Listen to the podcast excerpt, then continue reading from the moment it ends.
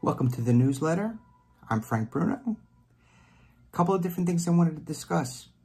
The newsletter this week is about um, your adult children. So any child that hits the age of 18 is legally an adult. That person, your remarkable 18 year old, is a legal adult and a parent cannot speak to a doctor on behalf of the 18 year old, cannot get information from college about the 18 year old. They're legally a stranger. Now there's blood, there's affection, there's love. So you could even be paying for your college, your child's college, right? Some people still do, although college is quite expensive.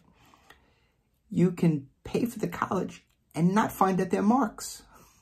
so anyway, please read the newsletter um, because there are some steps that could be put into place uh, to assist the child and even to get that information from college. So if you need to, let me know.